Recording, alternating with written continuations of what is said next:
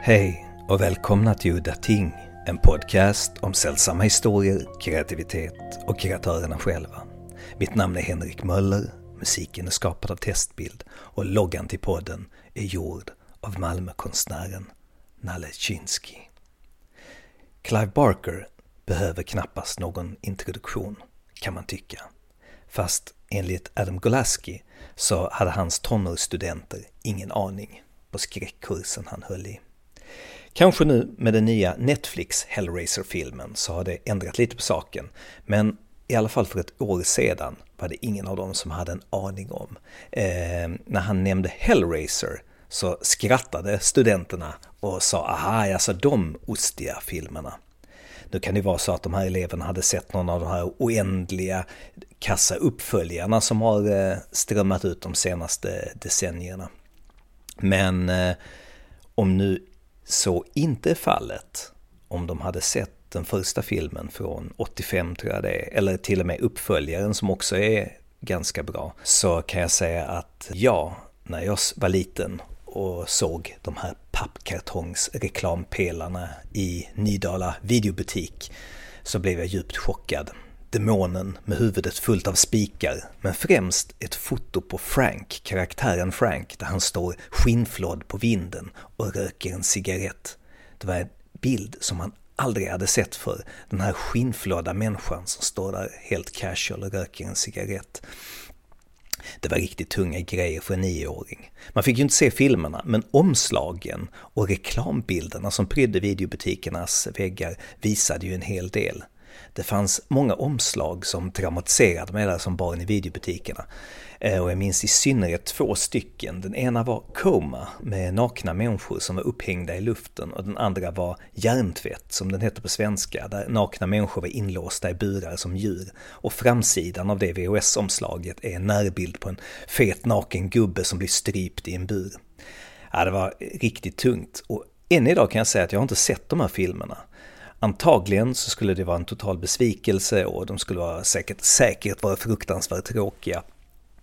Men hur som helst, om vi går tillbaka till Clive Barker, för det finns en anledning att jag tog upp de här filmerna så, och trauman i barndomen. För antagligen så är det så som många som växte upp med Clive Barker minns honom. Barker kom ju med splattervågen i slutet av 70-talet men han tillförde också någonting helt nytt, alltså en otrolig fantasi och idérikedom som de flesta av hans eh, samtida skapare i splattergenren inte hade. Det var alltså inte bara sunk och blod. Det här var någon som kunde presentera ett mysterium. Och i synnerhet då min favorit av dem, The Damnation Game. Det fördömda spel som den hette i den svenska utgåvan som jag läste då. Den boken gjorde stort intryck och inspirerade mig. Den börjar med vad man anar är en klassisk faustiansk historia. En man som kallas Tjuven. Tjuven vill spela kort mot en ökänd kortspelare som aldrig förlorar. Redan i öppningsscenen förstår vi att den här mannen eh, kommer förlora sin själ till djävulen och djävulen ska då många år senare komma för att hämta tillbaka det som är rättmätigt hans. Men Barker förutsätter redan att vi känner till det här konceptet och vänder allting upp och ner och överraskar. Han klipper innan scenen Eh, där vi får se vem som vinner kortspelet. Vi får alltså inte veta det. Och han ger inte karaktärerna namn eh, i början, utan han kallar dem bara för tjuven och kortspelaren. Så efter den här prologen så vet vi inte vem som är vem när historien börjar. Och trots detta så tar han det ett steg längre och överraskar med vad som faktiskt hände där i början under det här kortspelet vi inte fick se hur saker och ting ligger till. Denna boken är för mig Barkers bästa roman. Hans kanske enda riktiga skräckroman, tillsammans då med den här riktigt korta, alltså kortromanen Hellbound Heart. Jag har länge velat göra ett avsnitt om min ungdomshjälte Clive Barker, men det var först när jag träffade Douglas E. Winter, som är en gammal vän till Barker och har skrivit The Dark Fantastic, den officiella biografin om Barker. Det var då jag kände att jag hade hittat rätt person, Förutom om man då hade kunnat intervjua Barker själv såklart. Det finns dock vissa problem som jag känner att jag måste nämna här i början. Det är att när jag pratade om att göra den här intervjun med Douglas så sa han bara kort att jag har egentligen bara en enda regel och det är att jag pratar aldrig om Barkers privatliv från typ de senaste 15 plus åren. Något eller några saker som alla som är lite insatta i Barkers liv hade hänt. Bland annat så hade hans adop adoptivson, som efter att ha varit självmordsbenägen i flera år slutligen begått självmord. Clives hälsa hade rasat med massa olika problem.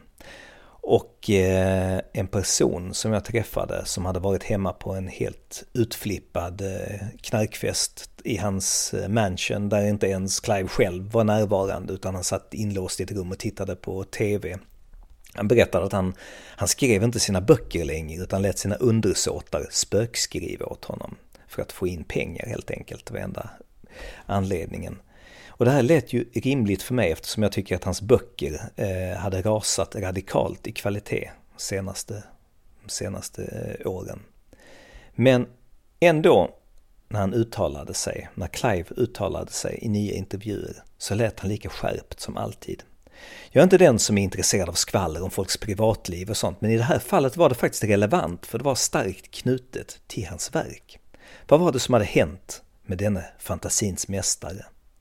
Det här är inga svar som det här avsnittet kommer att bidra med, utan vi kommer istället att fokusera på hans tidiga verk. Teaterpjäserna, novellerna, romanerna, måleriet och filmerna när han fortfarande var vital. Och nu har vi en riktigt bra källa till detta, så vi kastar oss rakt in i intervjun med Douglas E. Winter. Varsågoda. How did you come up with the idea to write the biography? Did you did you know Clive beforehand, or did you contact him when you had decided to write the biography? It is. I was over in England in 1983. Uh, I'd been there several times, uh, conducting interviews for my book Faces of Fear, and I was staying with a dear friend Ramsey Campbell in Liverpool. My wife and I were there with him, and one evening, uh, we, as usual, drank a bit of red wine, watched some Italian horror films and uh, uh, as I was headed for bed, he came and he held a, a, a, stack of photocopies in his hand, and it was a photocopied page proof. Uh, and he said, You're about to read the most important new writer of horror fiction.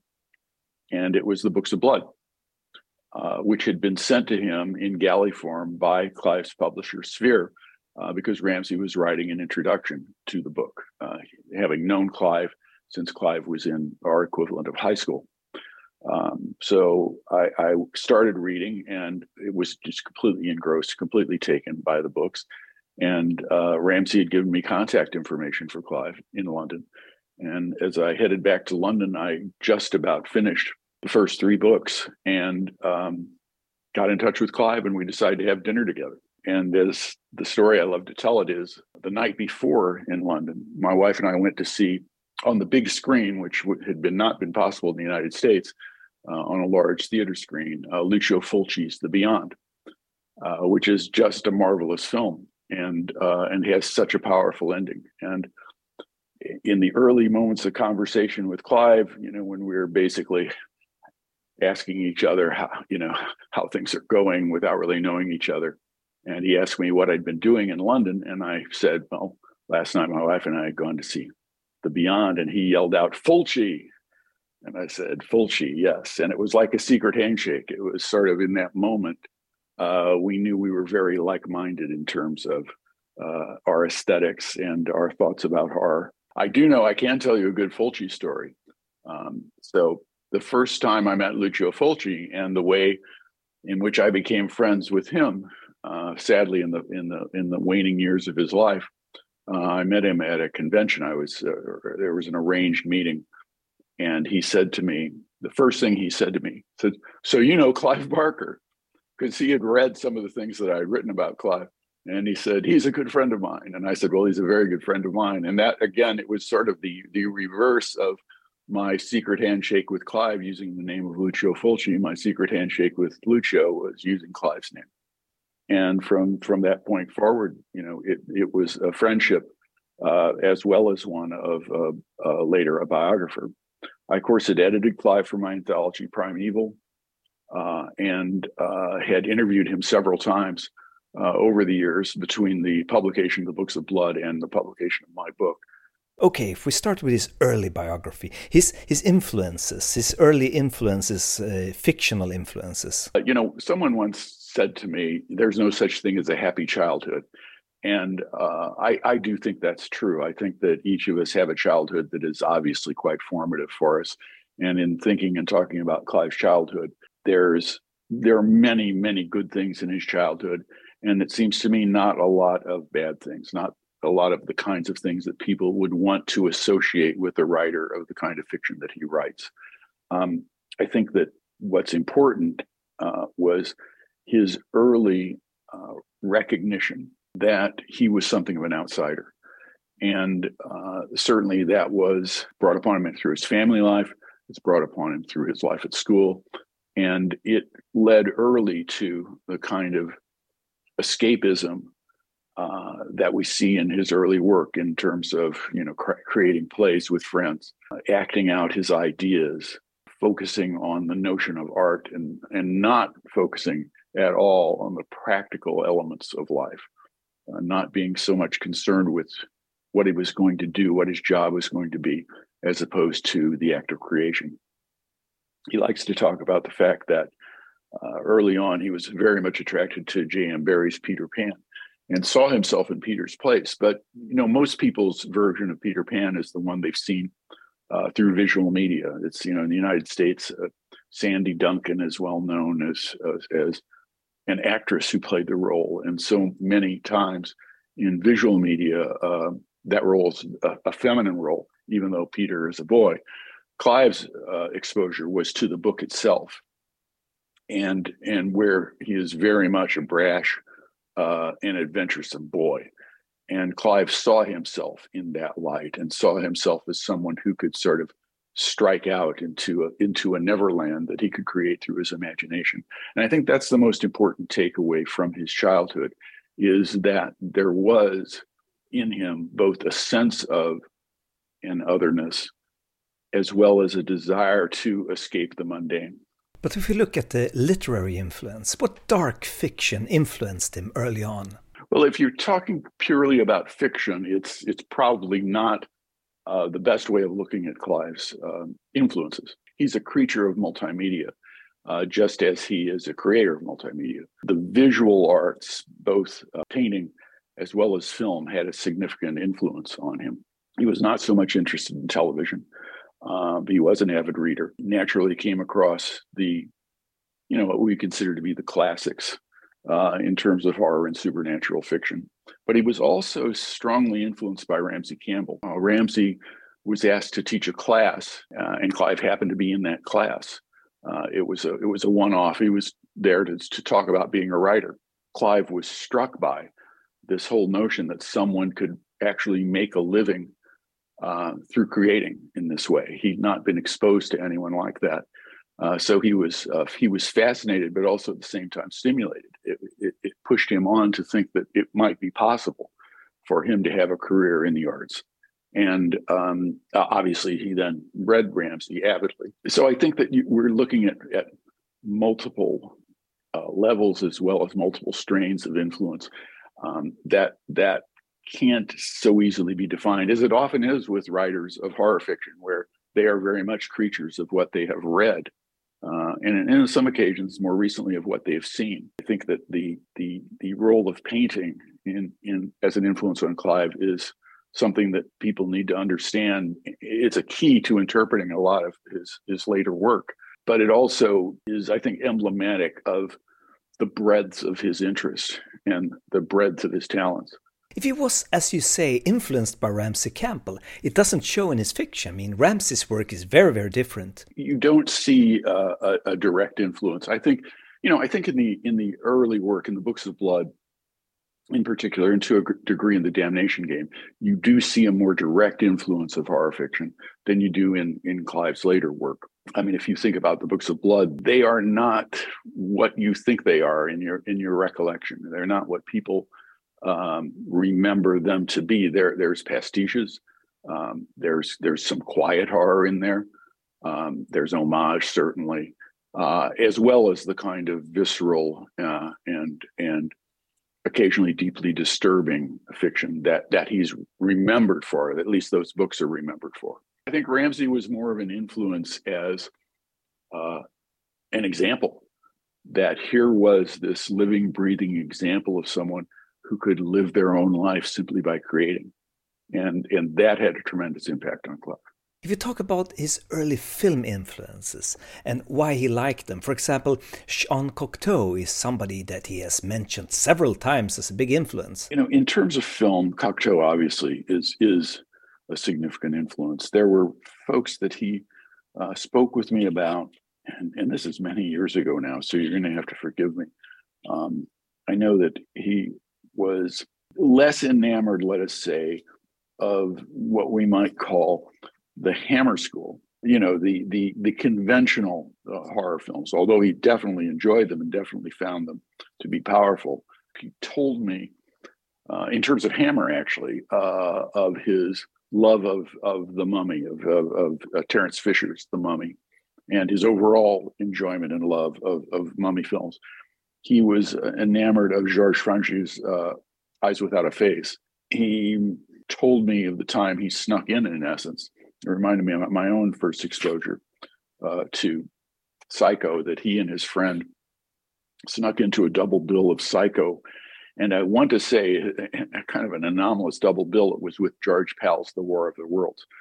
Um, but he, um, he, when he was uh, essentially uh, underage at a time when those films were restricted to 18 and over, uh, he and his friend managed to sneak in and see that and um, he just freaked out. He said when Mrs. Bates is is revealed as, of course, a mummified corpse. Uh, interesting. Um, and he thought to himself, he said, Is this what horror films are always like? I would tend to say that the lingering influence has to be Cocteau. He had seen um, Cocteau first on television, on a tiny black and white television at home, and um, also that he was uh, transfixed by an interview that he saw with Cocteau on television. Um, but you know, Testament of Orpheus, uh, of course, Beauty and the Beast, and of course Orpheus. Uh, those that those three films um, are the ones he typically would mention to me as being the Cocteau films of, of the greatest importance to him. Now, if we start with his plays, The History of the Devil and Frankenstein in Love, do you know anything about how these two particular plays were conceived, the origins? Oh, yes. I mean, I, I wrote about them extensively in my book. Uh, people just don't realize that Clive wrote or was responsible for I, at least 10 um, plays of significant length. Uh, in the time frame 1976 or 77 through 1982 83 um, and uh, and those were presented, uh, some with a, a, great deal of success, others not. Um, in you know in small theaters, both in uh, London and, and on the continent. Those plays often did not take the form uh, of what people might now expect in terms of horror and uh, and the like. It's some were humorous, some were cartoonish, in fact, such as The Secret Life of Cartoons. Others were morality plays, fables, a significant diversity. Uh, and of course, the two you mentioned are often mentioned because they have a greater apparent tie to Clive's later work as a writer of horror fiction. Really, the major response, in terms of public response, was to The Secret Life of Cartoons, which is which was a fantasy and and humorous and and not by any means dark, not by any means bloody or, or gory, and yet that that play, which also later actually uh, played on the West End, uh, is not that well remembered among Clive Barker enthusiasts. And instead, yes, people tend to defer to thinking about you know the plays that you mentioned, and and certainly you can see why. I mean, there there are precursors there of Hellraiser. Certainly, there's a a power in those two particular plays that I think extends beyond their time. Um, so that so that you know, they're still capable of performance now.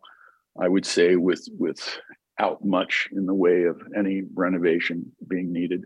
Um, and it's interesting that they aren't more well known and aren't performed as often. Although I think both have been uh, staged in the United States uh, over the past years. The books of blood. When he wrote them, did he did he say why he wrote them? Did he write them for his own amusement, or did he write them specifically to make money? Or So Clive was devoted to writing plays. He was intent on becoming a playwright. Um, and as he worked on his plays, he would work on his art. But he also began, for his own amusement, to write short stories. Short stories being a very difficult art form in terms of getting them before the public, at least at that time. It's tough to publish short stories then. Certainly, no one thought about publishing a collection of short stories, certainly not one by a first time writer. Um, so he was writing these stories primarily for his own amusement, and the diversity of the stories suggests that as well. So it wasn't until he had a significant number of stories together, I believe it was 18, that he began to think about this idea of perhaps getting the stories published. Is there any good anecdote connected uh, with the creation of the Books of Blood? I think there's a good anecdote about the publication of the Books of Blood, which is that uh, at the time, Clive's agent was his theatrical agent. When Clive had the stories together, he sent them to the theatrical agent. The theatrical agent sent them to a prominent publisher in London who uh, rejected them.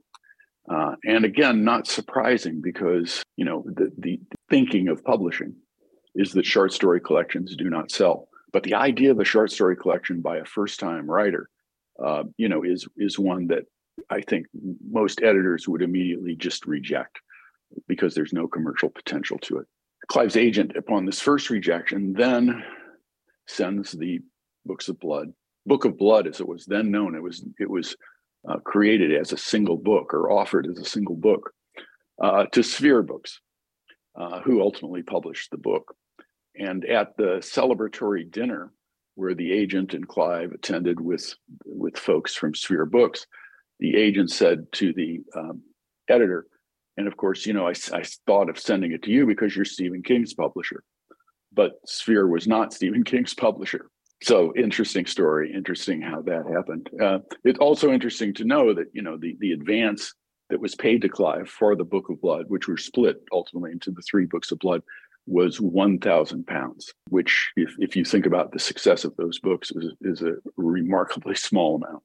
Okay, so how did this first full length novel, The Damnation Game, come about? The main thing of, of importance to understand is that the people at Sphere said to Clive very early on, I mean, they made it clear to him how uh, unique it was for them to be publishing this collection of, of stories and how collections of stories do not normally sell. And they really strongly encouraged him to write a novel. And I picked up a theme that was of significance to him, obviously the Faustian bargain, and created the damnation game as and it it remains in a certain sense his only you know what you might call his only proper horror novel in the sense of being from its beginning to its finish um, designed with that in mind a book that has marked a new shift in his fiction is Weaveworld. And how and why did he decide to, to write that book and move away from horror into dark fantasy? Because that's where he stayed from then on. There are really two two streams in terms of my answer. Uh, you know, the first one is simply to say that Clive's a very, very intelligent, uh, canny person and very thoughtful about his art. Uh, and I think he realized uh, quite quickly the risk and danger of being pigeonholed as a writer of horror fiction, which is the one thing that he's not. But publishing once, you know, the same book every year from the writer, if that book is selling well, that's that's that would be their great pleasure. Would be to publish the same thing over and over again to the same sort of returns. And publishing loves genre. And people started quickly to pigeonhole Clive as, you know, the new Stephen King, as the new master of horror and um, he did not want that. And I I can't disagree with him. I, I think it would have been a very bad thing for him and in terms of his career. But, but he still is, as you know, pigeonholed by a lot of people as this master of horror um, to the neglect of a lot of his other art. Um, so, so there was that element, I, I, believe, that went into the writing of Weaveworld. But the other element is one that also is not apparent to people who understand Clive solely on the basis of his fiction. Knowing Clive, you know, and having talked with him, I didn't see Weaveworld as much of a departure. I saw it as a continuation of his creative process, the taking on of a, of a really major canvas and painting it uh, as fully as he could. Um, and I and that significantly is what Weaveworld is all about.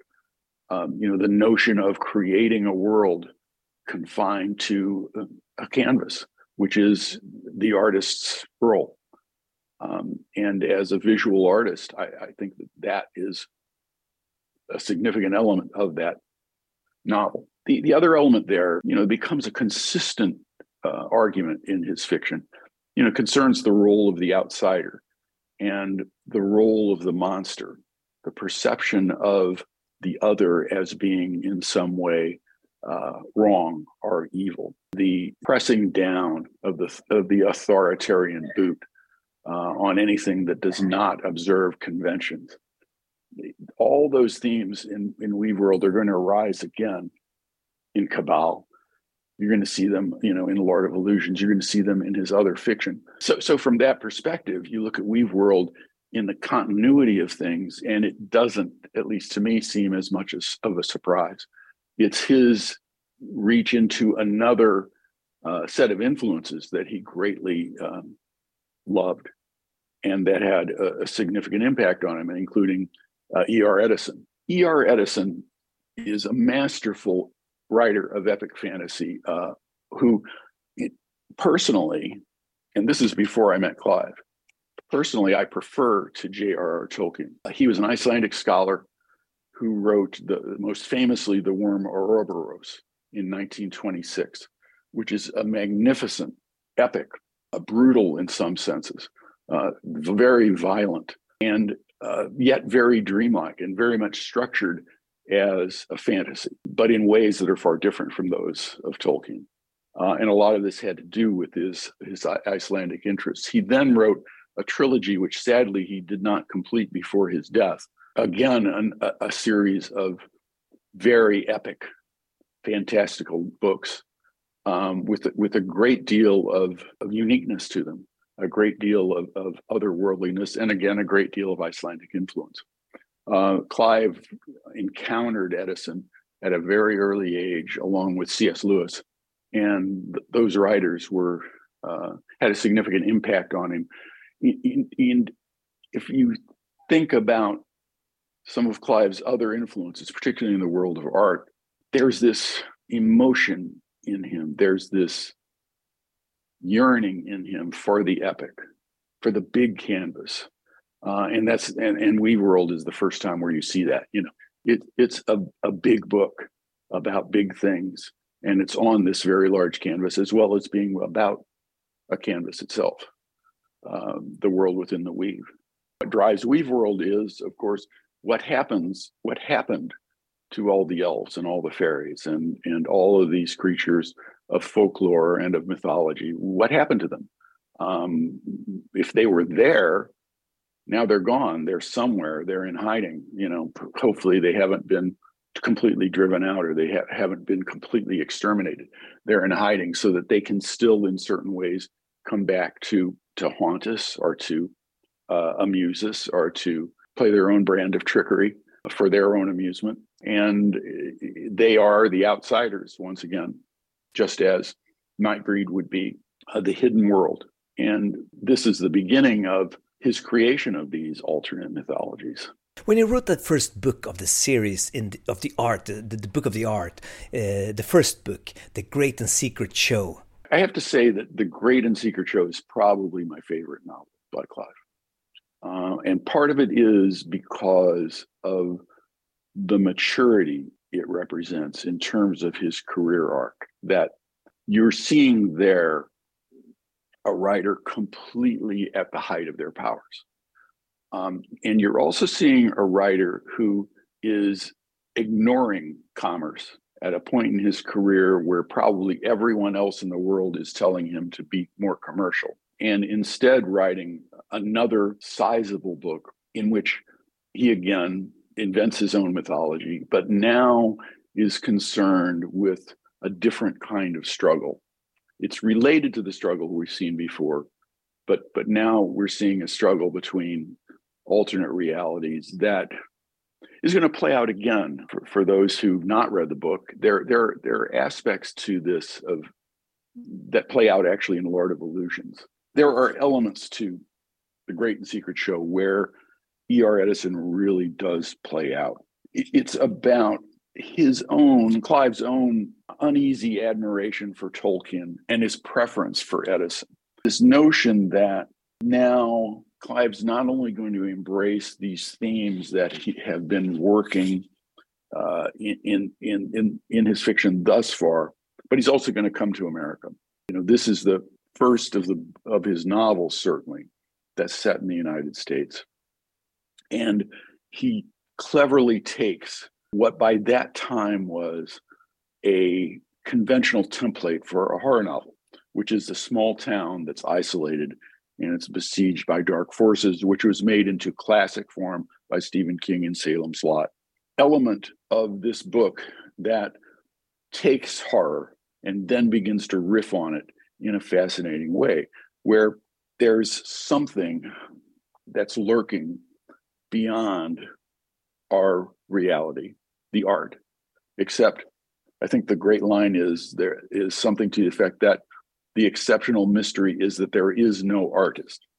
So there's this place that's much more akin to folklore, where the, the role of a god is less important or, or in effect non-existence, which is a theme that's explored in Weaveworld, where there's the uh, our world, and then there's the metacosm, which is this place that's that's populated by a species that is actually called Uroboros. And you begin to learn that there, there are these strange connections between ordinary reality and what's going on in this other world, such that there is an interpenetration of our reality with this fantastical and dark and potentially evil other world.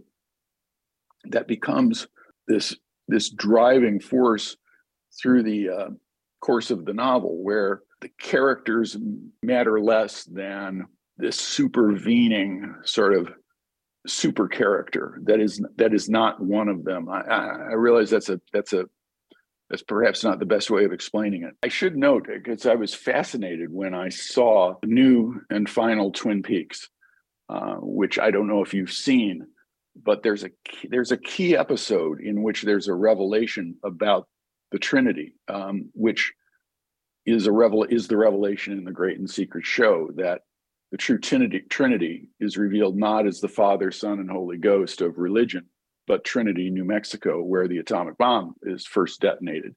That's very interesting that you mentioned Twin Peaks because, as you might have heard, Peter Straub sadly passed away this month. But something hit me then that Chris Rodley, the bi- biographer of David Lynch, said that Lynch is notoriously secretive about his real influences because he wants to be a totally unique artist. So he usually talks about classic film directors like Billy Wilder and Jacques Tati that really don't have any similarity to his own work. But he has claimed that he doesn't read books, but now this has hit me that someone whose work is really similar is in fact Peter Straub. He has a unique style and uses strange things in the same way. Uh, not just the experimental nature of his stories and construction of scenes, but he indulges in conspiracy fantasy like the Blue Rose trilogy. Blue Rose is something Lynch has used, of course, but he also uses numerology and creates words out of numbers, like Lynch has done. And Straub did in his early work, he did his early work in the 70s and 80s. And at that time, Lynch started out, and I believe it's a fairly good chance that Lynch would have been encountered him and been exposed to him at that time. It is, but I, I, it is very sad. But I agree with you entirely about Lynch and, and, and Peter Straub. But if we go back to your interest in the Great and Secret Show, the major significance of the Great and Secret Show for me is its departure from generic horror, uh, its conscious departure, which I think was a step of great bravery uh, for Clive. I mean, I think uh, Doug Bradley you know, said to me, in essence, you know, Clive could write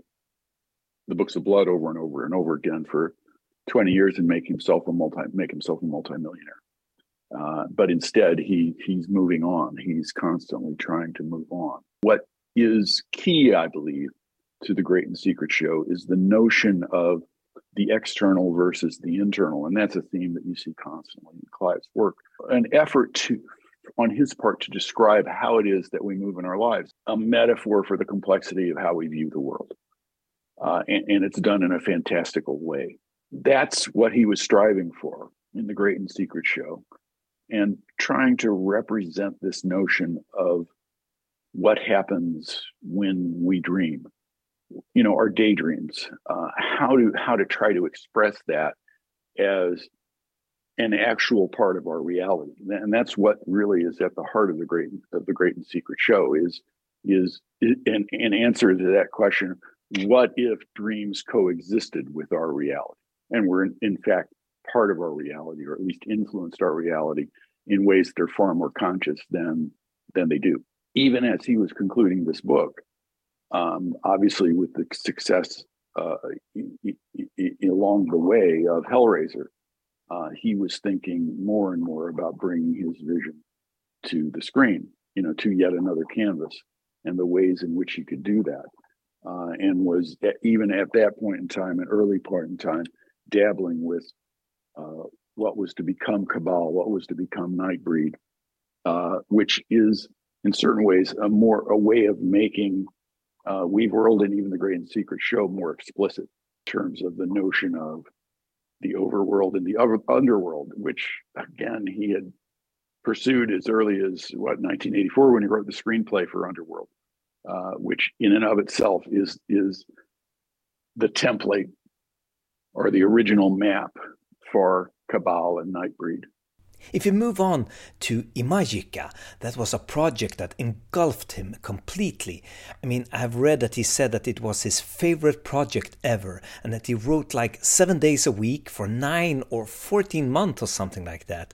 Uh, and, and I'm interested in how did the process work? How did this process look? It took a long time. It took a long, long time. And and for Clive, you know, who's a relatively, can be a relatively speedy writer, this was an all consuming task. Imajica, obviously, the most massive, I believe, of Clive's novels. And again, heavily influenced by E.R. Eddison. I, I think it's so large that when it was published in paperback, it was split into two volumes. The dilemma of Imajica is one that I believe arises from Eddison, and and i have looked for the quote. It's Eddison wrote uh, in one of his novels: "If we were gods, able to make worlds and unmake them as we list, what world would we have?" And that's what's central to Imajica. It's the dilemma at the heart of that book, which is what are the nature, what is the nature, what is the means of creation, and thus in, in Clive's perception, salvation. So we have worlds inside of worlds, we have stories inside of stories, characters inside of characters, phantasms inside of phantasms. In other words, it's it's it's a maze, and which makes it very difficult to try to summarize its plot uh, in a podcast. Uh, it's it's a book that the, the, kind of book I think that has to be experienced um, rather than summarized. But I mean, in a novel, you can make scenes long and go off on tangents that not, doesn't really necessarily have any connection to the overall arch of the story. But in terms of story structure, on the audio commentary track for Hellraiser, Clive spoke about how he did this and that during the making of the film and how that was all a process of learning dramaturgically uh, how screenwriting works. And screen, screenwriting is a very different medium from novels, and the emphasis on dramaturgy is much stronger in film. It has been much, much tighter, speci- specifically in those days when a film was like uh, 90 minutes long. True, and yet at the same time, you look at you know a screenplay, which basically is something in the range of 100 pages and then you look at something the size of Imajica, and you begin to see that there is a different perception, I believe, on his part, and a different way in which he is experiencing his writing. I, I believe the experience of writing a book for Clive is much more personal, much more uh, dreaming while awake type of experience than, say, writing a screenplay. Uh, and I think that's apparent in Imajica because it's Imajica is in certain ways like Hellraiser about a puzzle box. And yet, at the same time, it's an effort to put together all these many mysteries into uh, a unified whole, for one of a better uh, phrase. everything that's going on in that book is about an effort to make sense of the world in typical terms, in very conventional terms, in horror fiction terms. A book is not about that.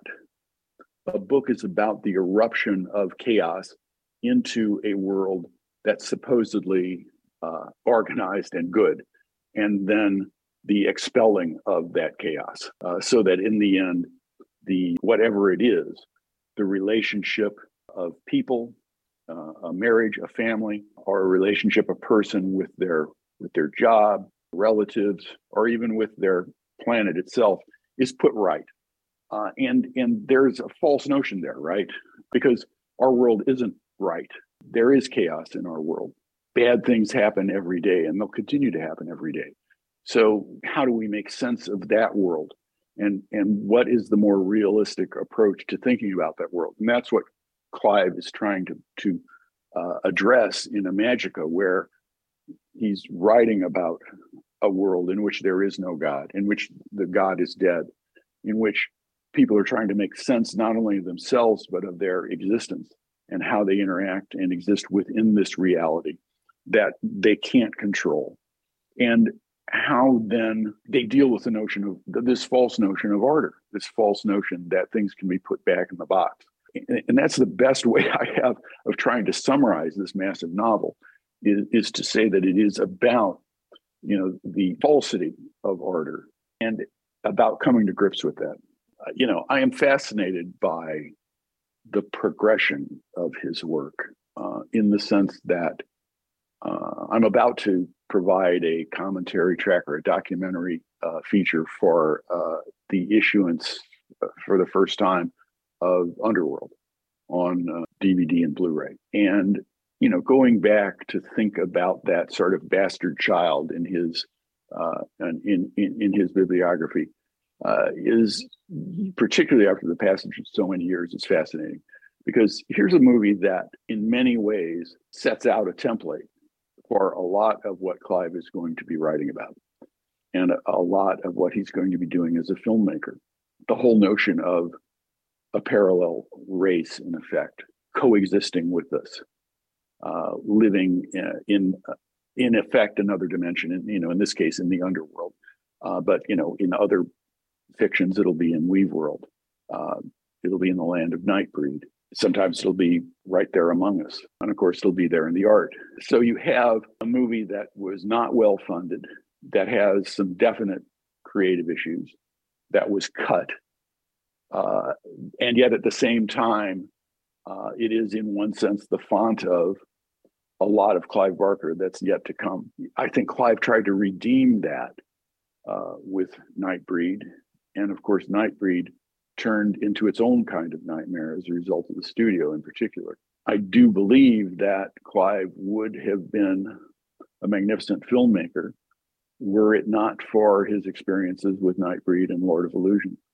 That, and, but Nightbreed in particular, that he realized that left to himself, he could write a book as massive and as optimistic, but most of all, as ambitious as Imajica. And he just couldn't do that in film. And I I have no doubt that that's why he's not gone back to film in an active sense. Because there, there are just too many compromises and there's just too much pain involved. Uh, and he's experienced it directly. So that, that that's been the least happy part of his career. I never heard that he was dissatisfied with Lord Illusions. That's something new to me. I think that he felt that he could have done better. And again, so much of that is due to the, the, the restrictions and the complications of budget, the need to, to need to stay on budget, the need to deliver certain things that people believe should be delivered. You know, to my sense, having myself been involved in that business, it's it's tragic. I mean, it's soul crushing. The power to me of Lord of Illusions grows. It was a mature horror film, uh, but he took risks. I think audiences had difficulty coming to grips with this whole notion of a bright, sunny film noir that was laced with these supernatural elements and laced with the conflict of, of, of the two competing entities. People weren't ready for it. They may not be ready for it now. It's it's a kind of story that's very important to Clive may not be as important to, to other people. And I think Lord of Illusions was affected adversely in the press and by and from fans by its efforts to present what is in effect the notion of the world being a stage in a filmic context. So there, there, you know, it, the movie. If you think about it, the movie's about, you know, when it's any movie about magic has to be to a certain extent about stagecraft. And if you think about the the film, all of the male leads in the film have these. They're representational. Uh, they all have their own stage that they act on, uh, and and it's a generic stage for each of them. You have Nix, who's who lives out in the desert, and that's very representative, emblematic of his soul. And then you've got Swan, who has the false glamour of this of his mansion, and of course, most of all, the stage show that masks his superficiality in terms of his spirit. Then you have Harry D'Amour, and he's you know he's the he's the Raymond Chandler everyman character. He's a street smart guy, but he's wounded, and he has these flashbacks that indicate he's wounded by something that has nothing to do with the combat between Nix and Swan. Um, so in in the theatrical version, I think that viewers were being asked to rely upon you know generic typecasting to think that well he is that hard boiled detective, um, and unfortunately you know time, money, other things don't allow the filling in of the background uh, on on the demons that truly haunt him. Uh, that's possible in in book form. I, I should tell you, uh, as I've I, as I've often said, including when I uh, was uh, part of bestowing the Lifetime Achievement Award on Clive uh, by the Horror Writers Association, if I could if I could sum up my thoughts about Clive Barker in a few words, I wouldn't have had to write a 750 page book about him. Could you talk a little bit now about Abarat, his young adult dark fantasy series? So I, I came to interview Clive just shortly after his father had passed away. At that point in time, he had 250 canvases uh, for Abarat on display at his houses uh, because he was being visited by various Disney executives who were interested in acquiring the property for film and for development, possibly as a, uh, you know, things like amusement parks, the things that Disney does. To me, simply seeing these 250 uh, canvases uh, was was daunting. I, you know, you, you you think how could all of this come out of this one person? How how is it that with such a, a spark of creativity um, that he has the persistence of his vision to create at such length and in such depth, uh, and in this case to not only paint these wonderful paintings, but also to have a mythology for them. Um, and to plan and, and to be writing four books uh, uh, based on them.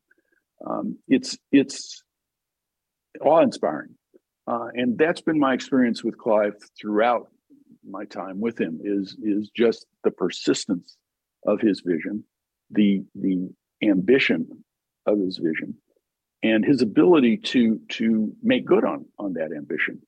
Um, you know, I've I've known too many people who have big ideas but can't can't act on them. Uh, and he's someone who has truly uh, big ideas. Some of them, uh, to my mind, earth shaking or earth shattering in terms of the fantastical.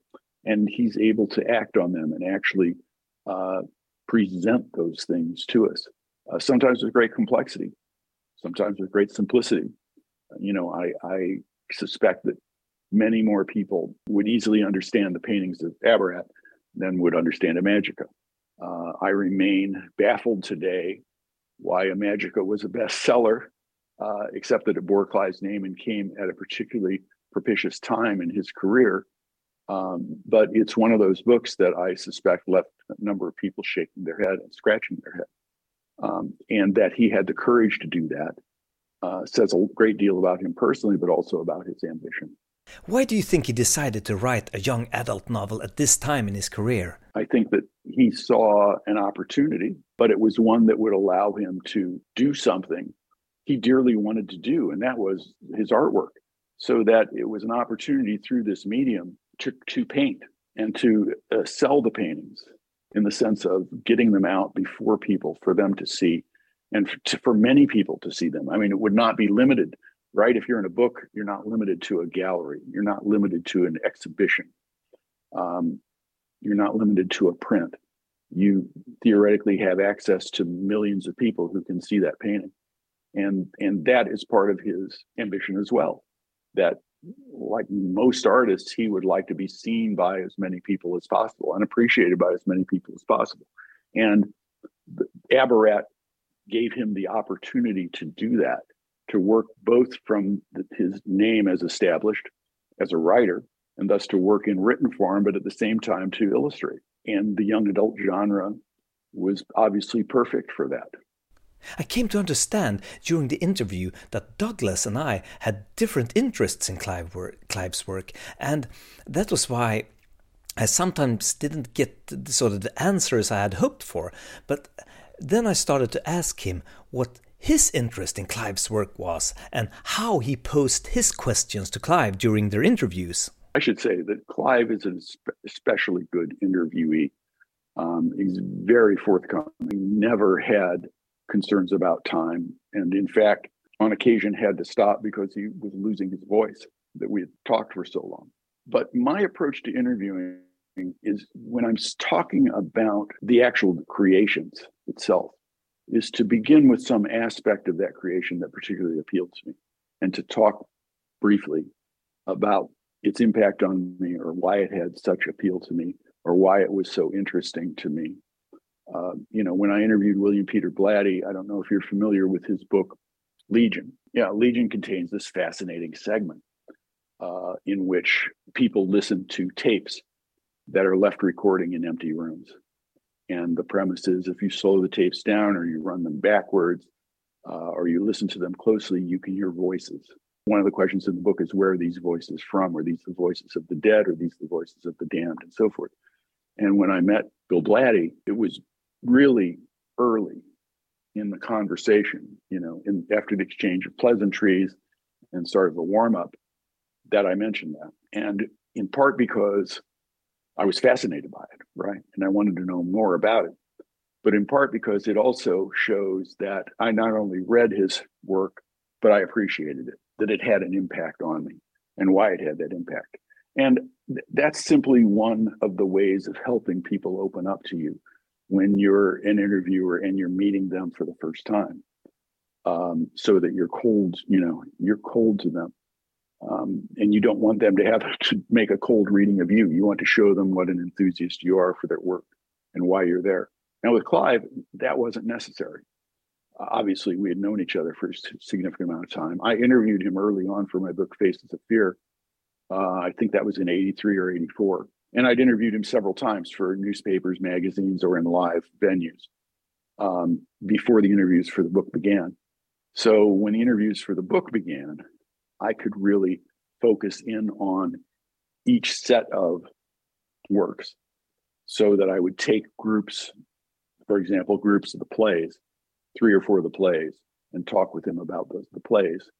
And in the course of that, talk about things like influences, talk about you know, what I saw to be an influence to see if if if he would agree with me, or if not, if he didn't agree, he would often you know offer his alternative explanation or his alternative influence. You know, some of the questions would be very naked in the sense of what was your intention when you did this? Others would be not really be questions at all but observations. So it was very much with clive more of a conversation than it was a q&a because we knew each other well enough where that, that's what it could be. We could just talk.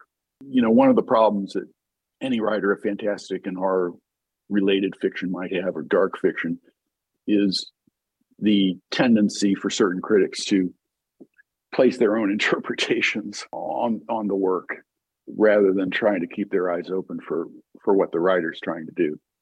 Um, and I, so i think that in that sense he was expansive but also keep in mind i was conducting a, a very rare kind of interview right i'm writing a critical biography that he's authorized his publisher is authorized so that he like me wanted to get it right.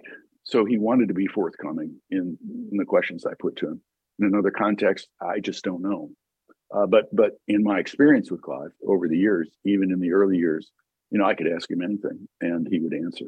Was there something during a conversation that surprised you? Something you didn't know? Uh, not offhand. I mean, the only puzzlement that I recall really went to the Scarlet Gospels. And I'm not talking about the version that was ultimately published. I'm talking about the originally intended Scarlet Gospels, which uh, which HarperCollins declined to publish um, because they were quite outrageous, for want of a better word, um, and deemed uh, by HarperCollins at least to be something that might harm Clive's career rather than further it. A question of not again not understanding his art and not understanding his ambition, um, and perhaps not being willing to give an artist the free form that they sometimes need to to express themselves. I'm thinking, for example, you know, I just listened on audiobook to one of my favorite novels, uh, J.G. Ballard's Crash, which is, in a word, a pornographic novel. Uh, there's no doubt about it.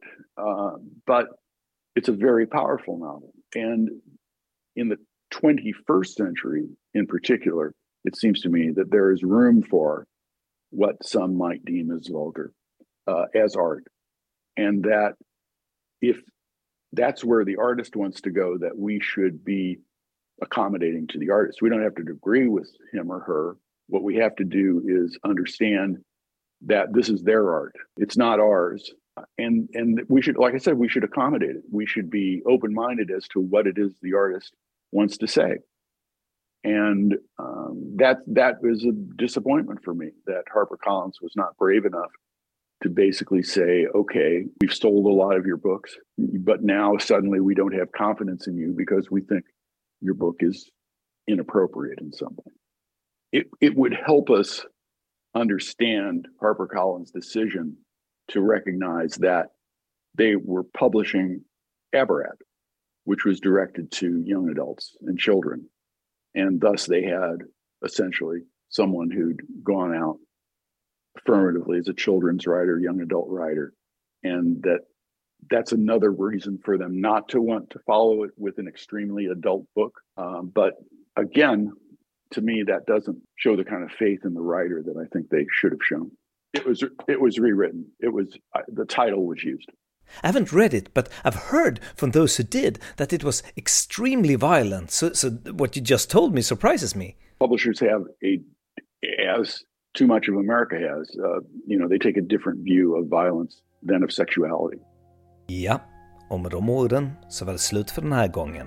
Mitt namn var Henrik Möller, musiken var skapad av Testbild. Hej då!